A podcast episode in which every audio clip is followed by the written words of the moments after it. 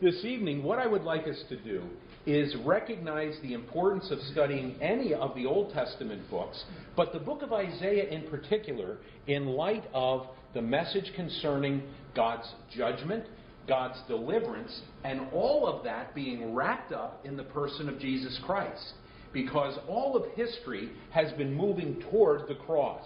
And from the cross, all history begins to dissipate and move out. And so that becomes the, the primary focus. And what's interesting about the book of Isaiah is it brings our eyes to focus upon that. So as we look at this book, we begin to understand that God's intent was that even in the New Testament era, we would still draw heavily upon the revelation that were given in the Old Testament books, and in a very special way, the book of Isaiah. Now, do you have any idea why I might say that?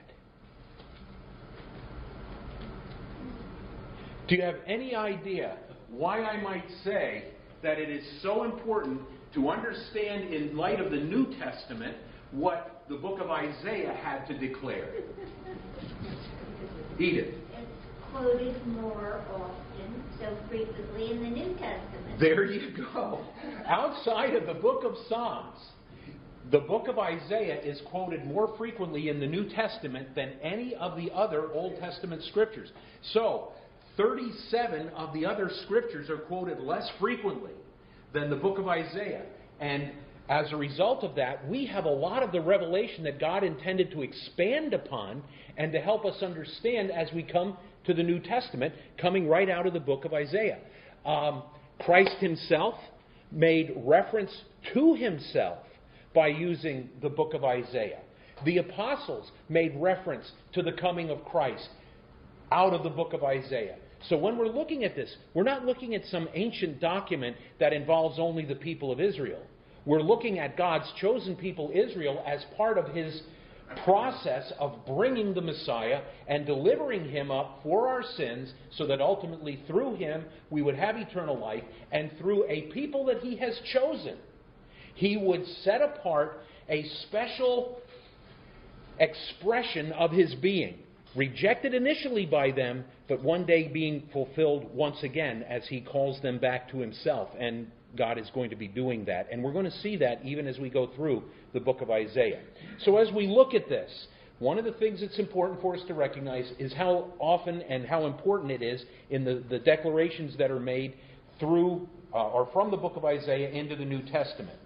In addition to that, the main theme of this book involves, in an overall sense, deliverance. It's going to deal with the deliverance of the nations of it, well, not the nations, the tribes of Israel being, in one case, dispersed, but in another case, delivered it will involve the deliverance of mankind through the freedom that comes through the person of Christ, and it's even going to deal with the deliverance of creation because it's going to tell us about what the Lord is going to do in creating a new heaven and a new earth. If, if someone asked you, how do you know what God's intent is for the future events that are yet to unfold? For not just the tribulation period, but the millennial kingdom and ultimately the eternal reign. What book would you go to first? Probably go to the book of Revelation. Where would you go next? Daniel would tell us a lot about it, but Isaiah gives us some very, very specific information concerning the millennial reign of Christ and the ultimate creation of a new heaven and a new earth. So when you look at this book, one of the things that though there are many proclamations of coming judgment made, every one of those is made under the umbrella of an ultimate deliverance that is going to come. Israel is going to go through judgment, but one day they're going to be delivered. Mankind, because of sinfulness, is subject to judgment but because of Christ can experience deliverance. And the creation that groans under the impact of sin one day is going to be delivered. So when you look at the book of Isaiah, there are so many rich passages that deal with so many different parts of God's program throughout history. And it's going to get very, very specific to where he's going to identify names and he's going to identify specific events. So let's take a look as we go through this. The first 35 chapters, in a general sense, deal with the judgments that the Lord is going to bring. And the, the vision, let me get out of the way here. The vision of God's purity overwhelmed Isaiah with a sense of his own and the nation's sinfulness. His confession of sin prepared him for God's service. We did talk about that, I believe it was last week or maybe it was the, the time before, where in the year that King Uzziah died, a special vision came to Isaiah the prophet. And the Lord said, Who will go for us? And Isaiah said, Here am I, send me. Uh, Isaiah was a young man when that declaration was made. And it was a declaration that, as we talked about, would not result in a successful ministry of proclamation. Because the verses that immediately follow tell Isaiah this You're going to go and proclaim the message that I give you, and the people are going to reject it. They're not going to respond.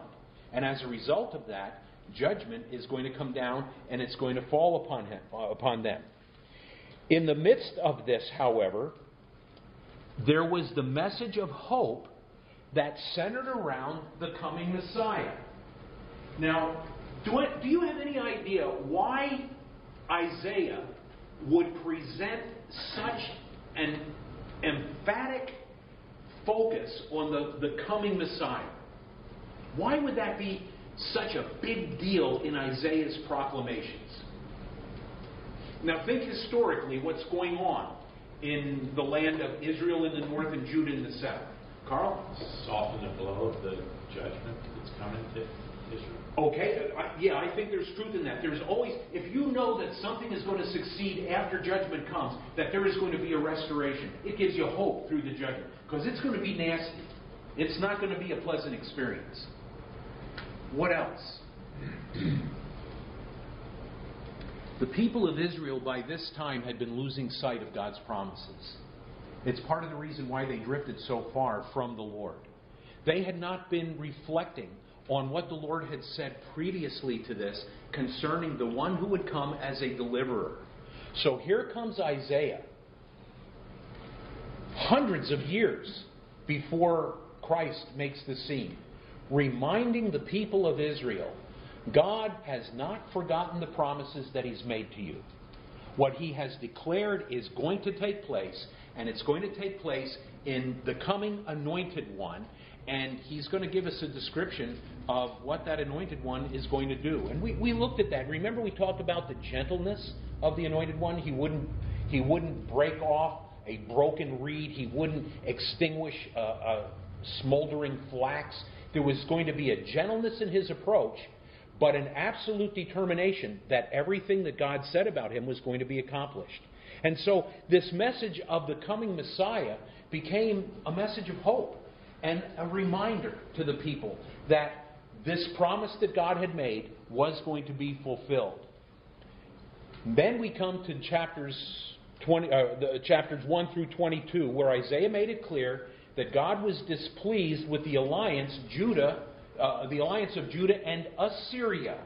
And now I have behind that of Jonah fame. What was the capital of Assyria? Nineveh, the capital of Assyria, a place where Jonah had been sent to bring about repentance, and his, his sermon was really short. In such and such a time, God's going to judge this city. In such and such a time, God's going to judge this city. And he walked through the city saying that. Short and sweet. In some ways, don't you wish Jonah were still here? I just thought I'd get that out and say it before you all did. All right. So here is What was the time frame here? for With Jonah's message in this, you know? yes, um, Jonah's declaration occurred shortly thereafter. Let me see if I can get a date here. I may not be able to give you the specific date, but remember I talked to you about the, uh, the period of time of the different prophets. In 760? Oh, that's right. Okay, here we are. Yes, 760, Jonah gave the message. The, the judgment has not fallen. By the way, and this is something we don't often talk about, the people in Nineveh did repent. But, years later, God brought judgment upon them. Now, Isaiah is talking about that judgment that's going to fall because Assyria is going to fall. Now, here's what the background was concerning this alliance. By the way, does that answer the question, Rick? Um, in the north, the northern tribes of Israel, there was terrible animosity between those tribes and the tribe of Judah. So what happened was, Uh, the northern tribes made an alliance with Syria, not Assyria, but you would read it this way in the scriptures Damascus. And Damascus, even today, is still in the country of Syria.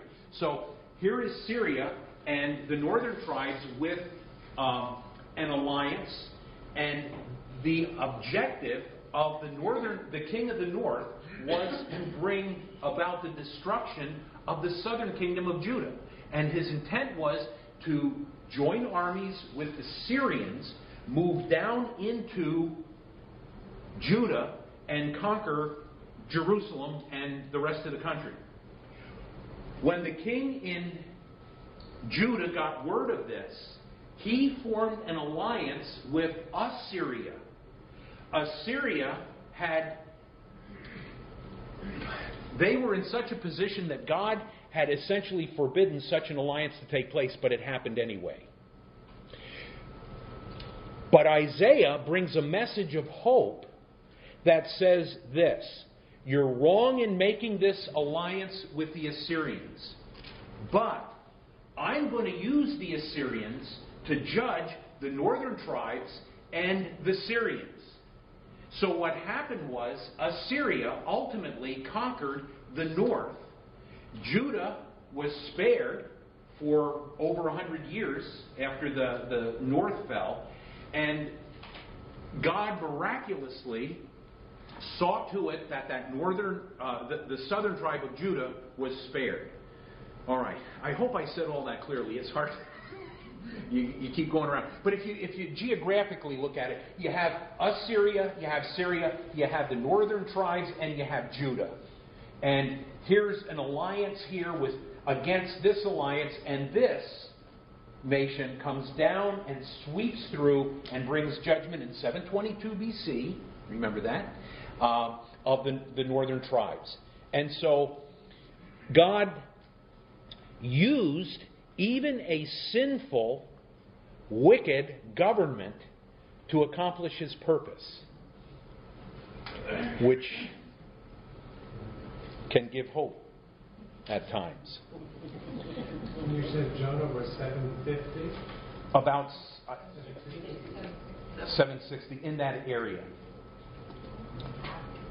Also, Syria and Israel would be overthrown, and the latter would ultimately be taken captive. That's what we just talked about. So when was Nebuchadnezzar? Nebuchadnezzar is going to be coming to power, um, let me see, right around this time that Isaiah is prophesying. It will be approximately 120 years, 100 years, until Babylon falls. Now, the reason I'm throwing that in is because Babylon is just beginning to ascend. It is just flexing its wings. The empire that is in place at this point in time is Assyria. But Isaiah is going to make it clear that the southern tribe is going to fall to Babylon. But he doesn't stop there. He tells us that Babylon is going to fall to the Medes. Now, what's interesting about that is Babylon is just beginning to rise. When, when you want to have evidence that the scriptures are clearly a divinely inspired book, this would be one of the examples. Isaiah is writing, Assyria is in power. They overthrow the Syrians and the northern tribes. They take the northern tribes captive and essentially disperse them, never again to return to the north, and even to this day. And I know we've talked about that. Now, what is happening is Babylon, okay, northern tribe, southern tribe, Assyria, Syria, Babylon. Babylon is just beginning to rise, and Isaiah says they're coming. And, and in fact, we're going to take a look at a warning that God gives to Isaiah specifically concerning the arrival of the Babylonians. They are going to become the world power over the Assyrians, but they're going to drop to the Medes. And this is the guy that's going to become important. I'm, I'm getting way ahead. We'll, we'll, we'll get this later, but your question demands this. A guy by the name of Cyrus is going to come 120 years later, he's going to be born.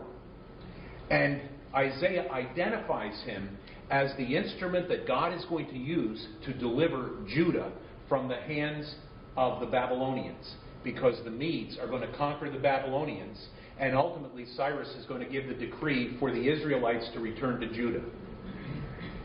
Okay, can you see how that all fits? Now, we've gone way ahead in our notes, but we're there, so it's good to do that, just so we, we have this flow. You explained the, ca- the connect, connection or how Chaldeans, Babylonians, just that time. Were they the same? One and the same? I can tell you what Chaldeans are today. They are Iraqi Catholics. They're identified as Chaldeans. You see them kind of, inter- don't you see them? Yeah, I, boy, I hate to say that they're the same because when I think of Chaldeans, I think of we we lived among Chaldeans when we lived outside of Detroit. But I mean, back in these uh. That's where I'm having trouble. I wish I could answer. I, my guess would be they are the same. But that's only an educated guess. It's not. If you find out that I'm wrong, feel free to tell me. Sandy? Ur of the Chaldees? Yes, which would have been the, the area of Babylon. Okay? But if they're identified, see, it may be that they predated the Babylonians. That's the part I'm not sure of. So, but they're from the same general area. They were, they were Middle Easterners to the east of Assyria and Syria. That we know. Okay. Around the Tigris Euphrates river valleys. All right. Now, having said that, let's move on. The Gentile nations are described for us in chapters 13 through 24, and the purposes for the recording of these prophecies concerning these nations were, were manifold in reasons. What was the purpose for which the Lord gave these prophecies concerning the nations to Isaiah? He is going to talk to them about the judgment of the nations, the rise of the Gentiles, and then ultimately their judgment. Why do you think he told them that? These would be pretty general uh, responses. You gave us the first answer. Did I already give you the first one? No, it's not our note. Oh, I gave. Oh, well. Why did that happen? Yes. To confirm the faith of believers? Yes. Ah, that was already in your notes? Yes, but we Well- didn't know it was the answer. Okay, well. We thought it was a trick. See, I didn't type these up. So, and I have my own notes, so I don't know what you have. Oh, great. I Okay. spoiled it for somebody. Somebody could have sounded really intelligent. Right? Yeah, but I know better. All right. To confirm the faith of believers and to re- reveal God's plan for the restoration of Israel. Uh, now, we had talked about that a little bit earlier this evening. One of the things that the Lord is doing in the midst of bringing all of the judgment pronouncements that He's making is to keep Israel encouraged to the point where they understand the day is coming in which, as the Apostle Paul said, all Israel will be saved. That does not mean everyone who is a Jew who has ever lived will be saved, but it does mean this that at the day when the tribulation is coming to a close and the only living Jews remaining in the, in the earth, they all will believe. That's kind of a neat promise. And um, a lot of them are going to be those who will physically inhabit the millennium. And they will begin to raise up a whole other generation. God is not going to forget his people. By the way, isn't it neat how the Israelites have uh, behaved themselves in such a way that God would look at them and smile and say, These are great people. These are the people I want for myself. now, you understand I'm being facetious. Okay. But I had a thought about that this week as I was enjoying my Yom Kippur, day of Yom Kippur off. But I really thought, you know, besides the fact that I get a day off, to be thankful for Jewish people. I mean, Jesus was a Jewish person. hmm When I We so, I mean, we look at this Bible, it's all Jewish history almost, except into the New Testament. Mhm. We have so much to be thankful for for Jewish people and the Jewish nation. I think there's another great lesson that's learned in this as well, and, and I agree with you completely. I think another great lesson is to understand that the grace of God transcends the beauty of those to whom that grace reaches. Uh, lest we begin to think that God chose us because we're something special, just remind yourself about Israel. They are not special except that God made them special. And it's purely by His grace. And then we have to look at ourselves. And when we talk about Israel being God's chosen people, do you understand that is exactly what it means? He was not cajoled into selecting them, and they did not choose him. He chose them, just as his chosen people have responded to his grace today. Ken? I, I think if you look at the uh, the church uh, of believers, we, we respond the same way that, that, that the Jewish people have or have there, and and that's a great point. There's no difference between people. It's just that God selected them, and as a part of the church, God has allowed us to have salvation, but we do the same things that they did. And that's why the Lord tells us that when we stand before Him, there will be no boasting. Nobody is going to be able to say, Man, am I glad I picked you.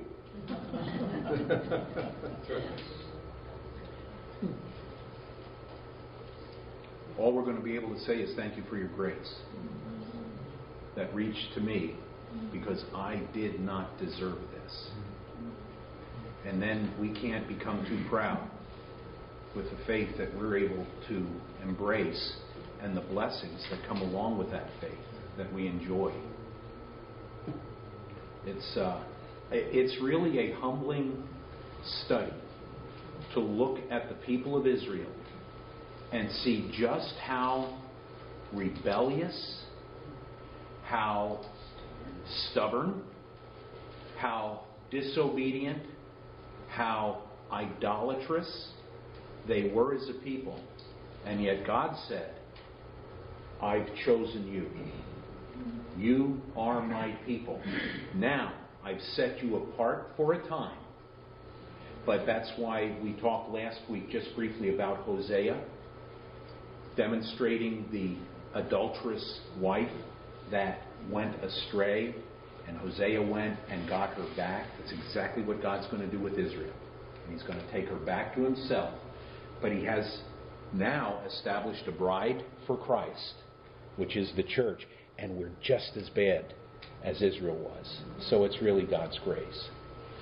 And that's something that we really, we can never say thank you enough for what God has done in His grace. Yes, Bobby. Probably a ridiculous question.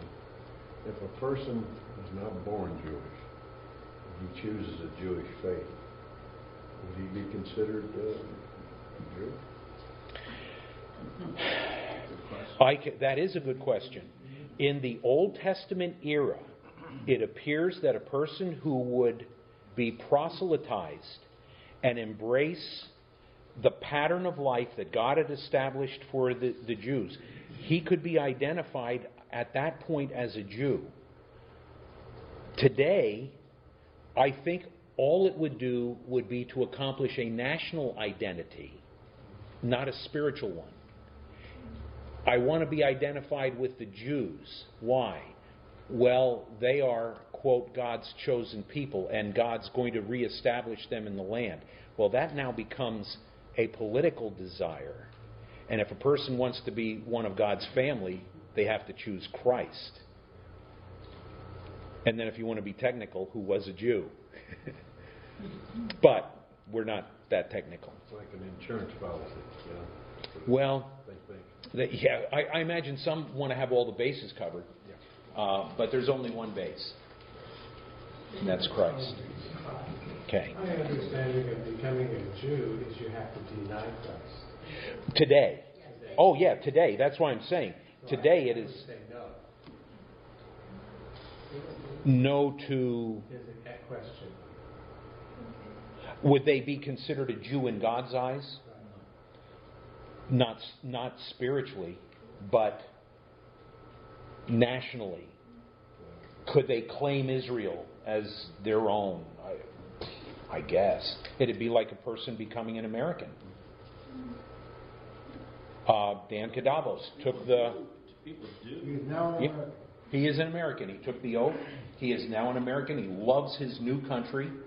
And I think that that's what a person would be doing that says, I want to become a Jew. They, they essentially are I think the question is when, when Christ comes again, or at the end of the age, uh, the tribulation, will they be saved because they? Oh. That's the question I think you're asking, right? I don't remember that. I didn't mean to do that. The question he asked it would only be important to be Yeah. considered a Jew all of them are going to be saved. Oh, well, except for the fact that that doesn't mean all in history will be saved. no, all living. All that are living at that time. converted to the Jewish faith, when that moment happens, would they be Jewish? That, well, that's what I thought your question was. See, what, what I have learned is if you can beat around the bush long enough, people forget their questions. and then you don't even have to really answer them. but that, that was a very good question. I, I had never even thought about that. That, that really is good. Does anybody else have a good question they would like to ask? oh, oh, yes. Okay. Um, from what you said though, when people wanted to convert before Christ came, Yes. they didn't have the knowledge that he, okay, they accepted, they didn't have to deny Christ to do that because he hadn't come. Right, and and he was uh, only speaking, uh, Bruce. If if I'm not mistaken, you were speaking only in today's dispensation. Yes. Okay, where they would. So would the, what it talks about when it says if you deny me, you deny the Father, or if you, or, you know, I don't know specific, very much exact specifics, but isn't there a part where God says if you deny my son, then you deny me? Well, yeah. If you've denied the Son, you have denied the Father. Oh, absolutely. That came after Christ. Yes. Now, the line of demarcation. You, you've all introduced something that is really. this is kind of a complex issue now, and I don't even know for sure, which is no big deal that I don't know it, but I don't know for sure what the answer is to this. But there are those that believe that following the death, burial, and resurrection of Christ, that followed the rejection of Christ by the, the nation, the people of Israel, there was a second offer of the kingdom that had been made. Had any of you heard of that before? They believe that Peter's offer initially of Christ, and I forget exactly which chapter in Acts it terminates, but there was a period of time in which a second offer of the kingdom was made, and Israel rejected again, and from that point on, Peter turned to the Gentiles. Now, that was in chapter 10. But I- don't know enough about that to say for sure. But that there was there is a clear demarcation. There might be a period of time, but clearly, prior to the coming of Christ, there were those that became Jewish proselytes because they believed what God had said. And they became a Jewish proselyte because they did believe the promises that God had made to Israel, and they were saved. See, if you were a Jew in faith, you were a child of Abraham. It's not like it, stuff was done, the things that God did for them was done in secret. No, that Some of the, some of the other countries that were warring against them were trembling at the idea of having the battle. can you think of somebody whose name we'll all recognize? That exactly fulfills precisely what you're saying. Rahab. Rahab the harlot. Yeah. She said, We have heard about you. We're shaking in our boots. We know God has given this to you. What will you do for me? Ruth. Ruth would be another one. But Rahab really becomes as. Pardon me? Nebuchadnezzar. Okay. Keep going. We'll forget the question if you just keep going. you want to throw Cyrus into that? Maybe Darius and Artaxerxes too? Yeah. Nebuchadnezzar came to the place. By the way, once again, did he did he make an exercise of free will that says, "Now I really want the true and the living God"? No, I don't think so. Absolutely not. Yes, arms. His he was insane. And now God says, "Now I'm going to open your eyes." And that's grace. That's grace. I Ken. have- I have another question that's kind of related to this. Okay. I I think about this, the millennium and prophecies and what Isaiah gave them. It, it appears that none of the people who were reading these books saw past the first advent. They barely saw that. Mm-hmm. I mean, do you think anyone understood that there was a Messiah and then a period of time and then a second coming? Well, to say that The church never saw that. Even when they're writing in Thessalonians, they think Jesus is coming back then, the second time. Yeah. Now, see, I think that they did. I think in Thess- Thessalonica, they saw, they just thought it was very close together. They thought the suffering Messiah, the reigning king.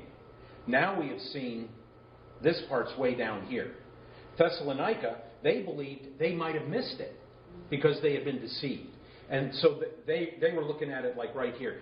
To say that nobody thought of that, I, I can't say. But here's what I know the disciples didn't understand it. And the people surrounding Jesus at his time did not grasp it.